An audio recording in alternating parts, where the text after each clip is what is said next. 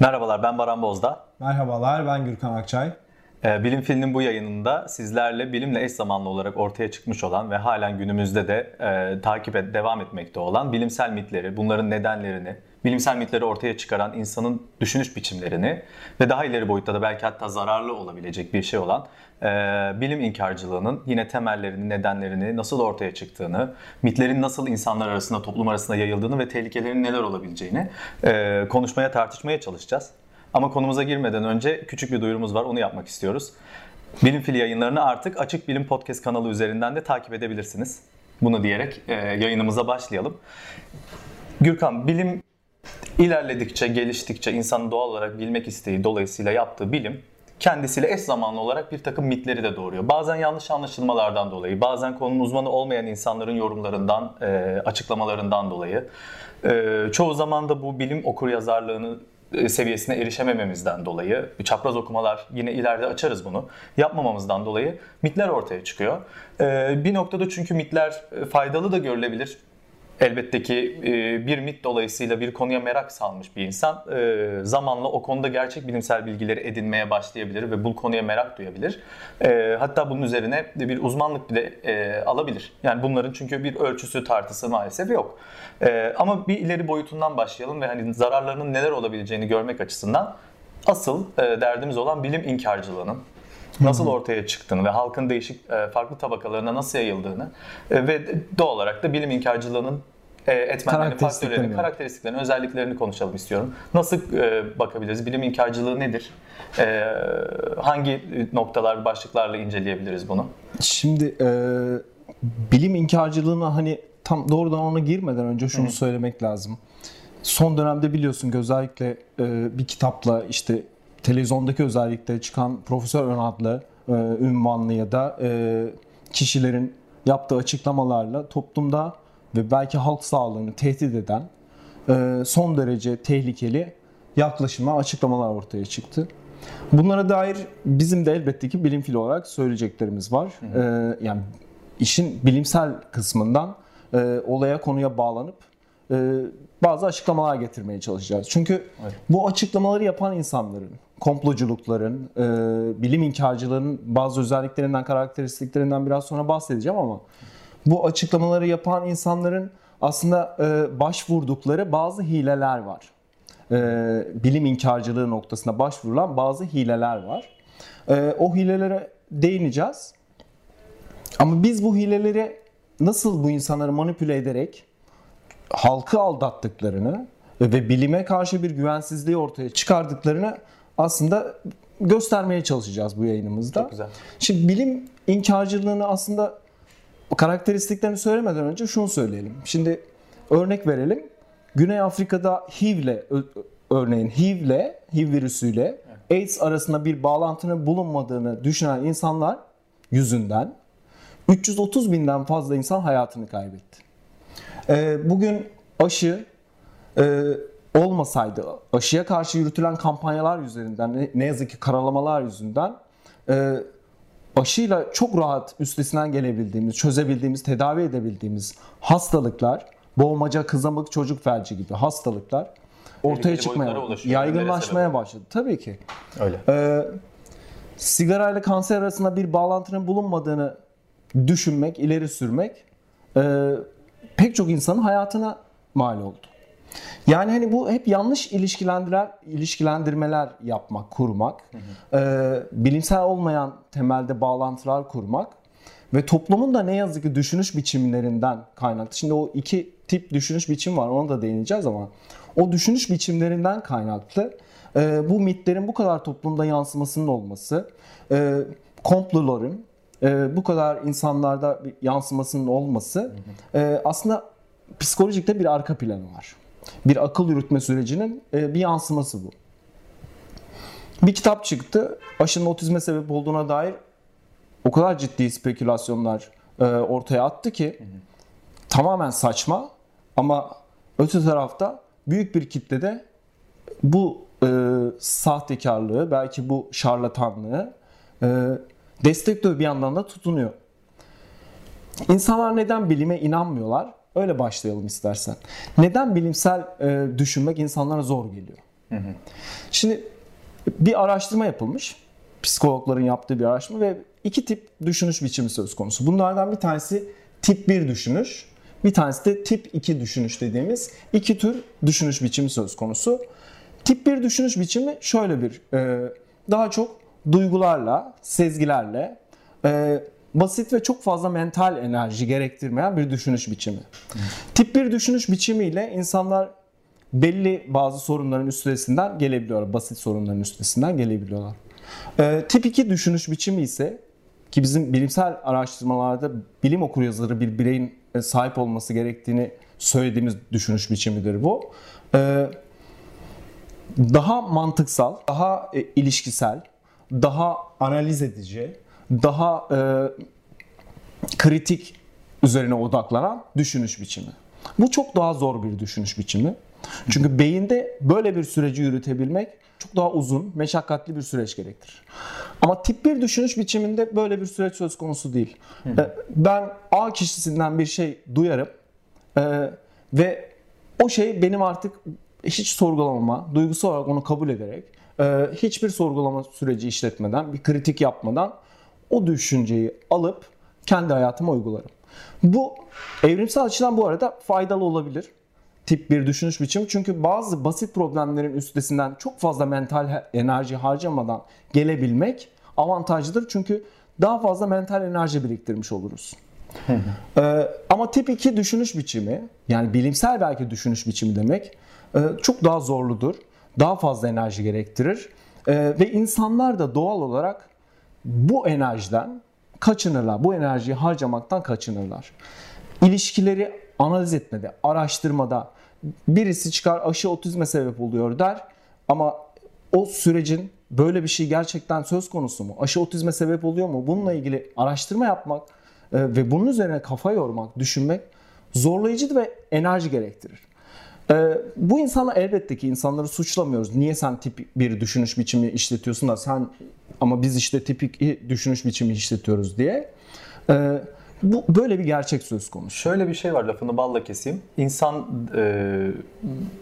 tükettiği enerji e, şey incelenirken yani günlük e, tüket, enerji tüketimi incelenirken yaklaşık e, günde tükettiği insanın günde tükettiği enerjinin üçte biri ila dörtte birinin e, değişiyor kaynaklara göre beyin tarafından tüketildiği biliniyor.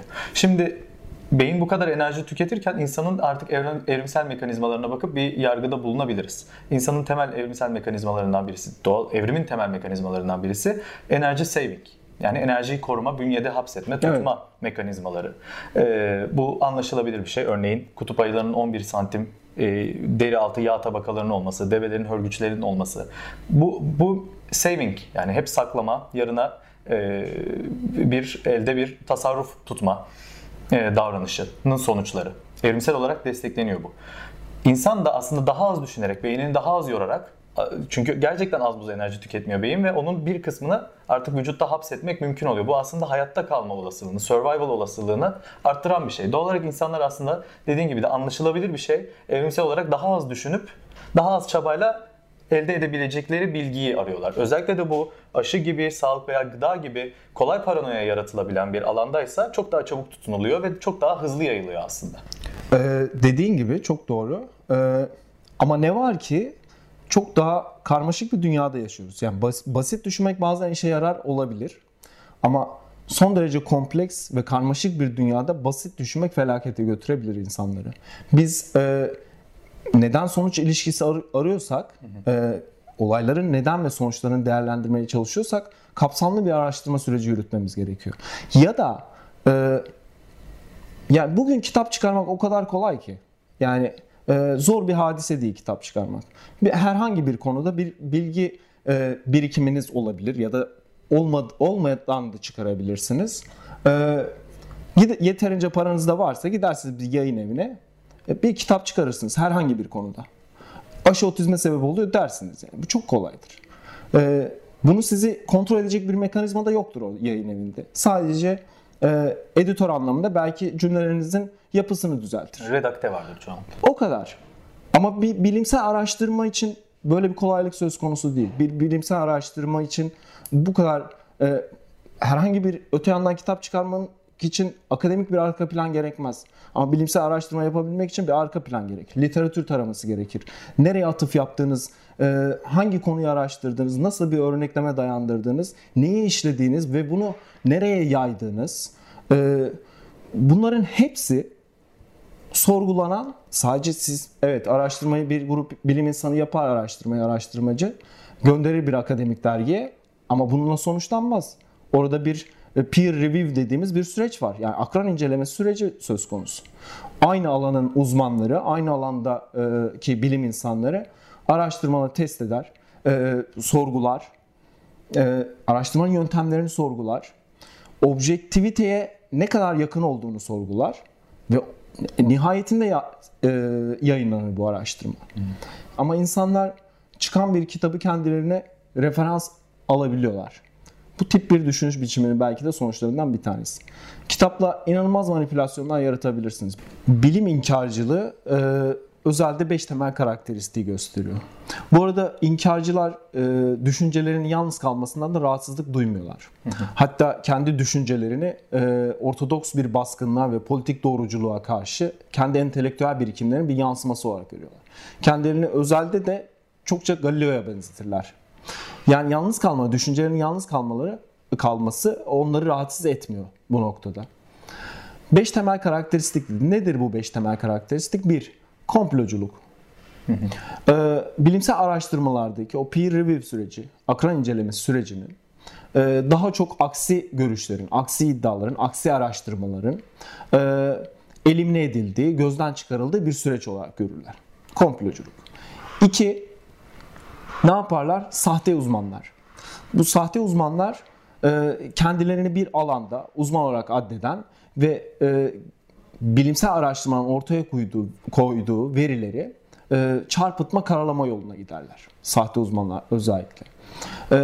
Bir diğeri seçmece yaparlar. Yani araştırma, bilimsel araştırma, pek çok bilimsel araştırma var.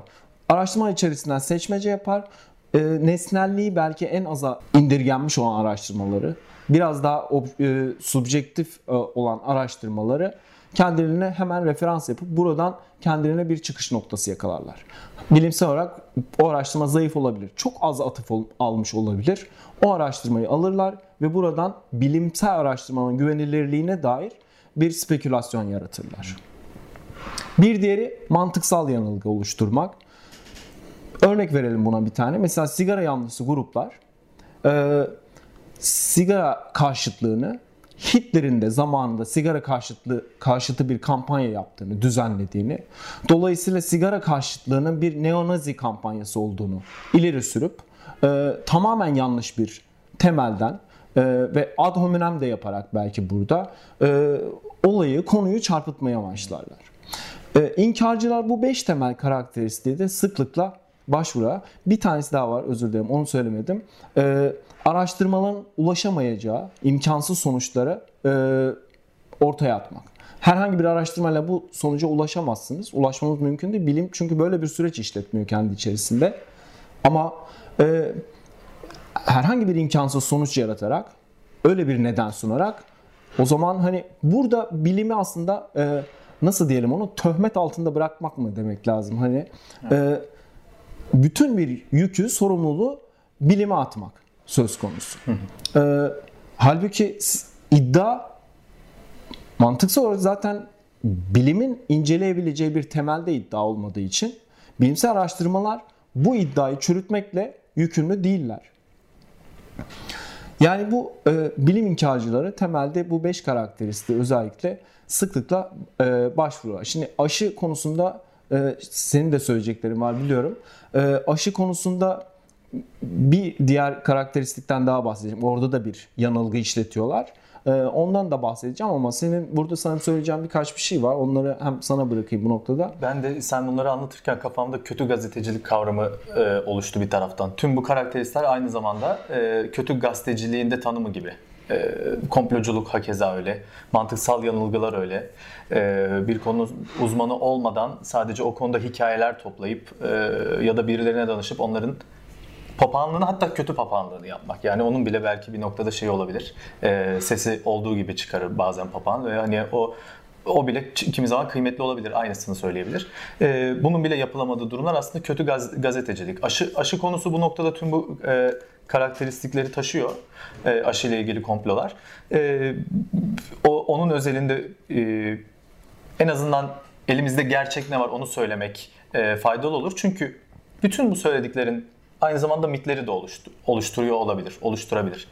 E, aşı durumu da bu şekilde oluşmuş bir mit haline geldi.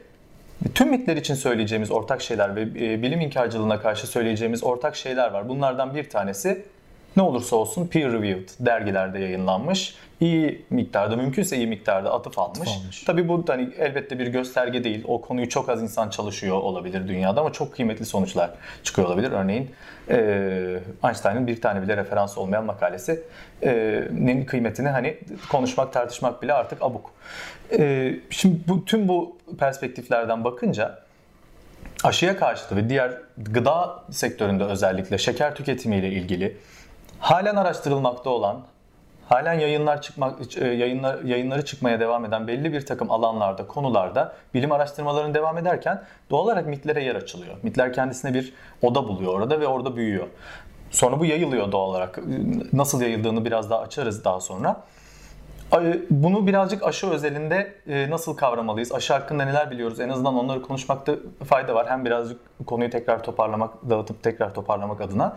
Ben e, çok özür dilerim. Aşının ne olduğuyla başlayalım. Aşı e, bir canlı vücuduna olası bir mikrobun, girmesi muhtemel olan bir mikrobun öncelikli olarak tanımlanması bu yolla da bağışıklık sisteminin eğitilmesidir. Ne verirler? e, Ne verilir aşıyla vücuda? Ölü veya zayıflatılmış, Zayıflatılmış. mikroplar veya bu mikropların e, yüzeylerinde bulan, bulunan proteinlerin proteinler veya bunların benzerleri. Böylelikle hiç o virüs girmeden, o bakteri, o e, patojen yani hastalık yapıcı e, canlı vücuda girmeden bağışıklık sistemini, bünyeyi buna alıştırmak. Bak böyle bir şey gelebilir, senin hücrelerine bağlanabilir ve zarar verebilir deme yöntemi. Çünkü patojenler vücuda girdikleri zaman ilgili dokuya ulaştıklarında, ilgili hücrelere ulaştıklarında onlara hücre zarlarından bağlanıyorlar. Elbette ki e, bundan sonraki süreçlerle hastalık hastalığa dönüşüyor aslında. Hastalık ortaya çıkıyor. İlk bağlanma o e, mikrobiyal canlının üzerindeki bir protein veya molekülle bizim hücrelerimizin etkileşime geçtiği an. Gerçek mikrop girmeden önce onun zayıflatılmış hali yani zararlı düzeyin altına indirilmiş hatta işte bağışıklık sistemini eğitmesi dolayısıyla da faydalı olan o e, şeyin, maddenin, molekülün veya ölü veya seyreltilmiş canlının vücuda tanımlanması. Bu mantıkla bakınca olabildiğiniz kadar aşı olun. Bir zararı yok yani. Evet. Ama aşı ile ilgili araştırmalar halen devam etmekte olduğundan doğası gereği bilimdeki bilim süreci bu çünkü ee, devam ettiğinden aşı çoğu zaman klinik araştırmalara dahil edilmediğinden çünkü e, bu bilinen anlamda bu tip bir zararı olmamasından dolayı dahil edilmiyor. Bundan dolayı da e, mitlere bu tarz spekülasyonlara açıkmış gibi görünüyor. Halbuki öyle değil. Aşıyla birlikte e, birçok rahatsızlığa, rahatsızlığa, hastalığa karşı erken önlem almamız mümkün oluyor çocukluktan itibaren. Yani aslında ne kadar çok aşı olursanız o kadar sağlıklı ve dayanıklı e, bağışıklık sisteminiz oluyor. Bu tabii ki e, ortaya çıkan mitlerin e, araştırılmayacağı ya bilimin e, bunları araştırmayacağı anlamına gelmiyor elbette. Ama bu mit ortaya çıktığı için araştırmıyor bilim. Öncelikle bu algıyı kırmak gerekiyor bence. Bilimde bilim mitleri dinleyerek ve e, acaba nasıl mitler var? Biz bu mit- mitlere olan inancı nasıl kırarız? E, temel önermesini kendisine e, bir it- ittirici kuvveti olarak almıyor. Ya da işte şu an bir A lokantasında yemek yiyen Mehmet amca işte B kişisi e, bizim araştırmamıza inanır mı? Bulduğumuz doğruya inanır mı? Nasıl onu inandıracak bulguyu buluruz gibi bir ittirici kuvveti, itkisi yok bilimin. Bilim araştırmalarını tüm bunlardan, dogmalardan, e, inanışlardan, mitlerden bağımsız olarak çoğu zaman çok büyük oranda bağımsız olarak gerçekleştiriyor ve elde ettiği bilgileri dediğin yolla peer reviewed dergilerden yani yine o konunun uzmanları tarafından değerlendirmeye açarak onların redaktesini, onların gözden geçirmelerini açarak ve bilim dünyasının da tenkitini açarak ortaya koyuyor. Tenkite açık ama bu karşılığında sen ne düşünüyorsun, senin fikrin bu konuda nedir ee, duruşu değildir. Tam tersine buyurun ben ortaya koydum. Eğer benim düşüncem var diyorsanız bunu bilimsel olarak yapmak durumundasınız. Bilime tabi tutmak zorundasınız. Bilimsel yönteme tabi tutmak zorundasınız. Ben öyle düşünmüyorum. Benim fikrim öyle değil. Bu konuda e, ben bu Öyle bir konuyu- şey yok. Ben öyle bir şey yok veya benim amcama ya da işte e, amcamın oğluna şöyle bir şey olmuştu. Ona olmadı. Ya da o hasta oldu gibi algılar e, ve e, bu tip düşünme biçimleri temelde bu mitlerin aslında oluşma sebebi ve o gerçeğe, o peer reviewed dergide yayınlanmış e, gerçeğe en yakın, en objektif bilgiye zarar veriyor temelden. Yani çünkü aslında halk temelinde zarar. Bilim dünyasının belki o sırada tartışmadığı bir konu. Toplum tabakalarına, halk tabakalarına inip çok yararlı olabilecekken bunun önü bazı çoğu zaman isteyerek bazen de istemeyerek kesilmiş oluyor. Mantıksal yanılgı dedin e, karakteristiklerden e, birisi olarak. E, bu da aslında özellikle yakın dönemde bir anlamda belki de modern dinler diyebileceğimiz bir takım algıların özellikle kuantumla biliyorsun ortaya çıkmış bu tip Evet. kişisel gelişim e, Çok satan tırnak içinde kitaplar. uzmanlarının çok satan kitapların çok işine yarıyor. Üzerinden edebiyat yapmak kolay. Hatta güzel belki değerli de olabilir kendi içerisinde o edebiyat. Ama bununla bir bilimsel bilgiye vardığınızı, insan ilişkilerini anlamaya çalıştığınızı e, düşündüğünüzde temel bir hataya düşüyorsunuz. Bunlardan birisini örnek vereyim çok komiktir. E, rezonans kavramı üzerinden fizikte e, bir fiziksel terminolojik bir kavram üzerinden terminoloji üzerinden insan ilişkilerini tanımlama gibi bir e, davranış ortaya çıkmıştı. Yani seninle benim enerjimizin tutması e, abuk bir algı. Ama bu ortaya çıktı. Nasıl çıktı üstelik? Şöyle, benden çıkan dalgalar senden çıkan dalgalarla e, eşleştiğinde, birbirlerini sönümlendirdiğinde bizim dalgalarımız birbirine uyuştuğundan e, bizim enerjimiz tutuyormuş ve biz birbirimizden enerji almış oluyormuşuz ve e, doğal olarak ikili ilişkimiz çok iyi gelişiyormuş. Birbirimizle çok iyi anlaşıyormuşuz. Bu e, belki bir noktada Hegelian da olabilecek bu tip önermeler e, zarar verici. Tüm bu davranışlar rezonansla ilgili, kuantumla ilgili e, alelade bir mitin ortaya çıkmasına sebep oluyor. Hakeza kanser araştırmaları ve, ve bununla son dönemde ortaya çıkan bu gıda tartışmaları da bağlantılı aslında. Kanser araştırmaları e, sağlıklı yaşam ömrünü uzatma, kanserin tekrar ortaya çıkma ihtimalini azaltma ve geciktirme üzerine çoğunlukla dizayn edilir. Kanser araştırmalarının hiçbiri kanseri tema- tamamen ortadan kaldırma ve çözme e, güdüsüyle yola çıkmaz. Bu beklenti yoktur. Bu uzun vadede e, toplumda bir buna bilim çareyi bulamayacak. O zaman biz alternatiflere yönelelim. E, bir takım tabakalarda e, bu işin belki topluma göre daha çok bilenleri de buna çanak tuttuğu zaman çok yanlış algılar ortaya çıkıyor. Ve insanlar cevap bilimden gelemeyecek diye düşünüp halbuki tek bilgi edinme yöntemi bilim. Bugün gelememiş olabilir ama yarın gelecek. E, böyle bir algı yanlışlığıyla alternatiflere yöneliyorlar. Zerdeçala atıyorum e, biliyorsun hani hep konuşuluyor. E, işte bir takım aktarlardan alınan bir takım otlara kıymetsizdir ya da işte şöyle zararı vardır diyecek noktada değiliz bunu demiyoruz ama tıp, tıp bilimi, genetik bilimi, moleküler genetik gibi kocaman e, araştırma alanları olan devasa inceleme yöntemleri ve çok ciddi paralar harcanan sistematik bir takım araştırmalara karşın çok ucuz, kolaycı e, yöntemlere e, yöneltiyor insanları. Bu algı kırılmasının e, birçok zararı oluyor. Çünkü insanlar artık bununla tedavi etme ve çünkü e, bunun da tedavi etme yöntemini benimsiyorlar. Bir takımdan bir e, bir taraftan da bu bir e, pazar. Pazar ve çok güçlü bir pazar. Aynen öyle tüketim yani bir tüketim uyarısı var orada da yani. E, evet binlerce lira verilen kanser ilaçları o sırada o kanseri çözememiş olabilir. Bir tanıdığınızda, bir gözlemlediğiniz bir kişide çözülmemiş olabilir. Bu bunlar tamamen istatistik. E, bilim için e, insan hayatının kıymeti e, bir tartışma konusu değil ki. Bunun özelinde yapılan araştırmalar tartışma konusu. Kanser e, ve mutlaka hani bir yayınımızda bunu konuşuruz. Kanser nedir? E, kanser araştırmaları ne, düzeydedir? Nasıl yapılmaktadır?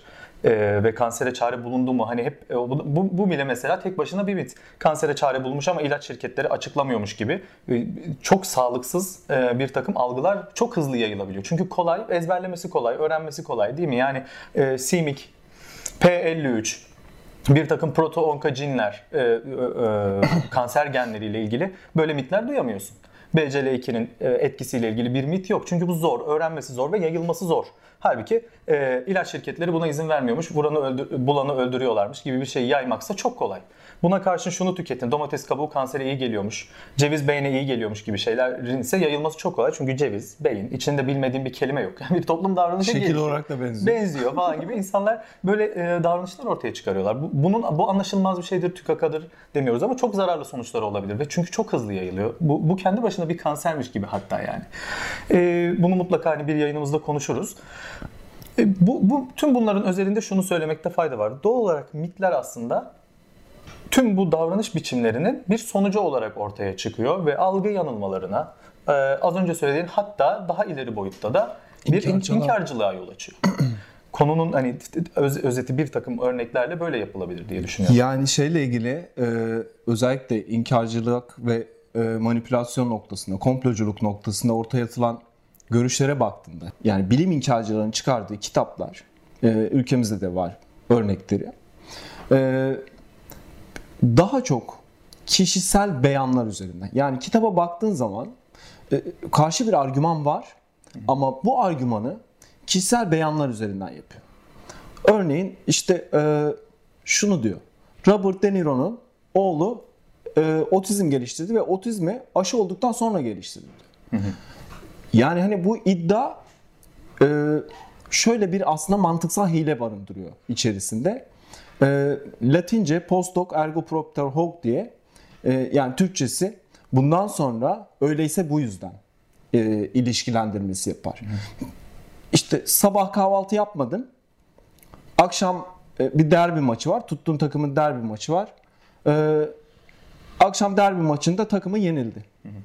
Şöyle bir ilişkilendirme yapıyorsunuz. Ben sabah kahvaltı yapmadığım için akşam e, işte futbol takımım, benim tuttuğum takım derbi maçta yenildi. Ya bu çok aslında gülünç bir örnek. Evet, ucuz. Yani. Ama o e, bilimsel inkar, bilim inkarcılarının başvurduğu, kullandığı mantık hileleri temelde bu aynı e, işletim biçimi. Sen daha bilimsel bir şeyden bahsediyormuş gibi olduğu için inananı daha fazla, daha doğruymuş gibi geliyor. Halbuki temelde bu kadar gülünç. Evet, o kadar gülünç bir temeli var. Yani hani aşının otizme sebep olduğunu iddia etmek. E, böyle basit, gülünç nedenleri aslında dayanıyor. İlla aslında e, bir tek örneğe bak- bakmış olmaları da gerekmiyor. Belki birden fazla örneğe bakarak bunu söyledi ama yayını nerede? Kaynağın nerede? E, kaç kişi incelemiş? Bunu deneyen insanlar var mı? Otizm özelinde kocaman bir spektrum. Spektrum, yani otizm evet. bir spektrum bozukluğu. E, Birçok aşaması, derecesi ve şiddeti var. Bu tüm bunlarla ilgilenmeden mekanizmalarıyla bu konuda yapılmış e, faz 1 deneyleri, hayvanlarla yapılan deneyler, e, klinik araştırmalar, psikobiyoloji deneyleri, psikiyatri deneyleri bu, bu yayınları çoğu zaman dikkate almadan bir veya dediğin gibi birden fazla örnekleme dayalı e, bir yargıya varma yöntemi ve bu şekilde de bir e, algı hatasını ve yanlış anlaşılmaya sebep oluyor. Yani e, Lancet'te yayınlanmıştı araştırma. Önceki yayınlarımızda da söylemiştik aslında. Sonradan araştırma geri çekiliyor. Doktorun ünvanı elinden alınıyor. E, aşının otizme sebep olduğunu iddia ettiği araştırmadan kaynaklı. E, bunu referans alabiliyorlar kendilerine. Şu da var. Yani evet bazı çocukların aşılanmış bazı çocukların bir dönemde otizm geliştirmiş olması e, bunu bizim aşıya bağlayacağımız a, anlamına gelmez. Yani doğru. Ee, öte yandan şöyle bir durumda söz konusu. Eskiden elbette yani otizm son dönemlerde popüler oldu. Popüler ama hiç mi yoktu yani otizm? Belki vardı. Geçmişte de vardı bir bugün bilimsel olarak tanısını çok daha erken koyabiliyor. 18 aylıkken otizm tanısı konulabiliyor. Anne karnında otizm tanısı konulabildiğini ileri süren araştırmalar var. Yani hani anne karnındaki bebek aşı Olmadı. olmadı. Ee, dolayısıyla yani bu hileler, bu yöntemler e, sürekli kullanılıyor ama toplumda da bunun çok e, tehlikeli sonuçları söz konusu. Halk sağlığını tehlikeye atan durumlar söz konusu. Bir başka iddiada aşıda e, civa bulunduğu. Şimdi burada aslında çok temel aslında e, lise kimya bilgisinin eksikliği söz konusu ve çok komik bir iddia bu. Aşıda e, civa var. Civa serbest halde yok aşıda. Yani serbest civanın bu arada gündelik hayatta kullanımının e, sınırlandırılması için de e, çalışmalar yapan yine bilim insanları. Evet. Ama moleküle bağlı civa bambaşka bir şey. Ee, orada çünkü kendi kimyasal özelliklerini gösteremiyor. Bizim vücudumuz o moleküler e, bileşimi ay- ayrıştırabilecek bir süreci işletemiyor. Yani e, komik ilişkilendirmeler söz konusu ve bu ilişkilendirme aşı karşıtlığı bu arada e, Amerika'dan ithal. Amerika'da çok popüler oldu bir dönem. E, Bilim karşıtlığı da öyle. Aynen öyle. Evrim karşıtlığı, aşı karşıtlığı, iklim değişimi karşıtlığı. Yani bu inkarcılıkların en böyle e, kendine şey aldı, köken bulduğu yerler. E, Amerika bu noktada ilklerden bir tanesi aşı karşıtlığı noktasında. Ama şunu gördü, bazı eyaletler şunu yaptı. Aşı yaptırmadığında insanlar e, çocukların çok daha fazla kızamık, boğmaca gibi hastalıkları geliştirmeye başladı. Bu hastalıkların yayılmaya başladı. Hatta bazı eyaletler bunu gördükten sonra e, yasakladı da yani aşıyı zorunlu hale getirdi. Ama bizim ülkemizde nedense e, bazı şeyler özellikle şunu da söylemek lazım. Yani eskiden daha böyle dindar ve etnik kesim daha çok aşıdan uzak duran e, belli sebeplerle kaçınan kesimken bugün e, yapılan yani dünya çapında da e, durum bu şekilde. Artık eğitimli insanlar da Evet, çok daha seküler belki oldu. kesim de evet. Yani e, eğitim bu noktada belirleyici olmamaya başladı. Eğitimli insanlar da çocuklarına aşı yaptırmaktan kaçınıyor. Bunun sonuçları göreceğiz ileride. Umarım ki görmeyiz. E, ama artık e, halk sağlığı tehlikeye girecek. Okullarda hastalıklar yayılacak. Ve Kızamık, aslında- boğmaca, çocuk felci yani bir tür bulaşıcı diğer bir sürü hastalık bu e, yayılmaya başlayacak. Ba- bakış açısı gelişmediğinden dolayı aslında ileride bu ortaya çıksa bile o da bir is- bilim e, doğası gereği bunu istatistiki olarak yayınlayacağından aynı algısal hataya yine yol açabilir. İnsanlar yine ona ona da e, güvenmeyebilir aslında. Temel sorun o e, bilime doğru bakış açısını geliştirmeme. E, be- belki de dediğin gibi insanlar bu yayınlardan dolayı bu davranış biçimlerini geliştirip aşı yap, yaptırmayacaklar çocuklarına. Hastalık yüzdelerinde bir değişme olacak ama sebebinin bu olduğu tespitini yapacak bilim olduğu halde bilimi doğru anlamadığından ve doğru yere bakmayı bilmediğinden bir mit olarak kalacak ve belki gerçek sebebinin bu olduğu bile anlaşılmayacak. Mitlerin böyle ardala gibi yani birbirinin ardı sıra gelen e, olumsuz sonuçlarıyla bir mit başka bir miti doğurabilir aslında ileride de. Bu da bir sıkıntı. Aynen öyle. Ee, bu arada şunu da söylemek lazım. Yani hani bir kitap yazarının e, komplocu bir kitap yazarının ne kadar siyasi anlamda e, belki tırnak içinde söyleyeyim. Yani isabetli tahlilleri, e, tetkikleri de olsa e, alanı olmayan ve halk sağlığını ciddi anlamda tehlikeye atabilecek e, bir önermede, yorumda bulunması, değerlendirmede bulunması e, gerçekten çok tehlikeli. Bir örnek vereyim. Ya bir not almıştım çünkü. E, Dünya Sağlık Örgütü'nün verdiği bir örnek bu bu arada. 91'de Sovyetler Birliği dağılmadan dağıldıktan hemen sonra yerine kurulan kapitalist devletlerde aşı kampanyaları aksatılıyor.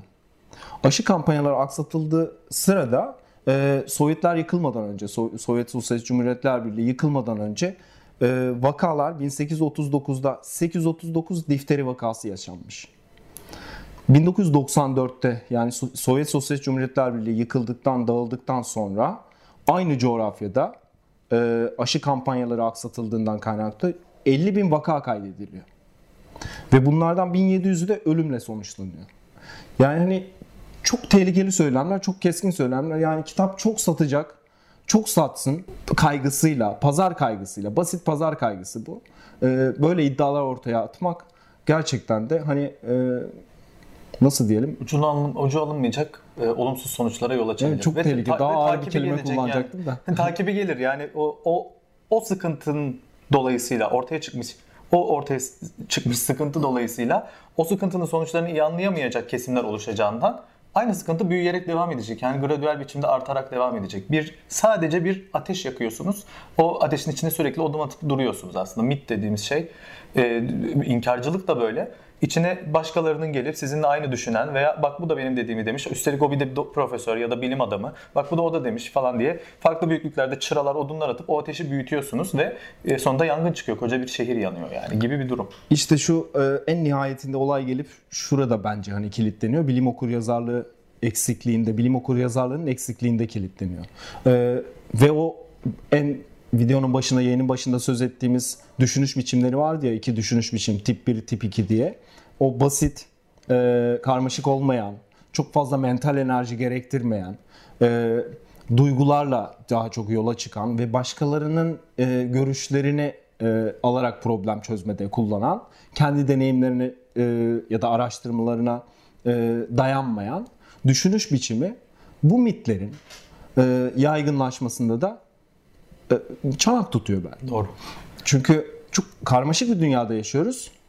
E, çok daha kompleks bir dünyada yaşıyoruz.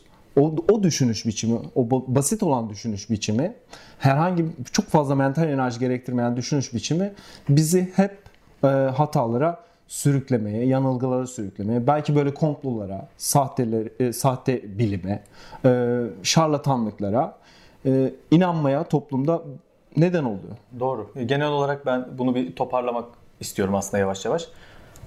Bilimde bu araştırma yöntemlerinin anlaşılmamasından, bilimsel yöntemin anlaşılmamasından dolayı halen e, pozitivizm sonrası bugün bildiğimiz anlamda rasyonel nedenselliği kavrayamamaktan, bunun da doğru düzgün aslında öğretilmemesinden kaynaklı bir takım sorunlar bu tarz inkarcılığın, mitlerin ortaya çıkmasını ve yayılmasını çok kolaylaştırıyor. Halbuki yani sadece Fuat Köprülü'nün yazdığı bilimsel yöntemi bile biliyor olmak. Yani tem, aslında e, e, hatta bu kadar ileri gitmeyeyim. Yani biyolojinin temel birinci konusu yani lisedeki ilk konuda bilimsel yöntemi biraz kavramış olmak. Burada benim gözlemlerimin, deneyimlerimin çok önemi yok demek ki.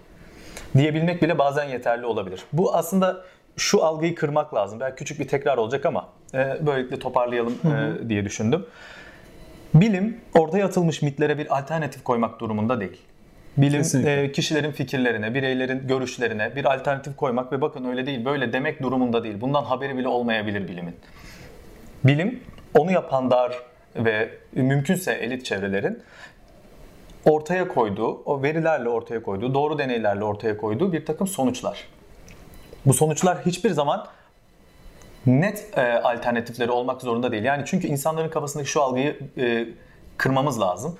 Kırmak lazım.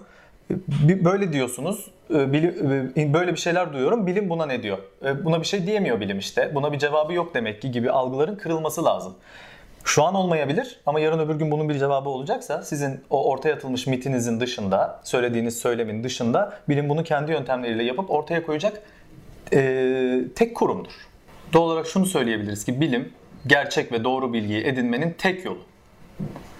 Bu bağlamda bu bilgiyi nasıl edineceğiz sorusuna geri dönüp gerçek bilim okuryazarı olmaya çalışacağız. Bunun yolu da doğru kaynaklara ulaşma, e, hangi dergiden e, ne nasıl bir e, yayın olarak ortaya çıktığını, kaynaklarının neler olduğunu anlayabiliyorsak mümkünse deney yönteminin ne olduğuna, nasıl denendiğine, nasıl araştırıldığına, kim tarafından araştırıldığına ba- bakacağız.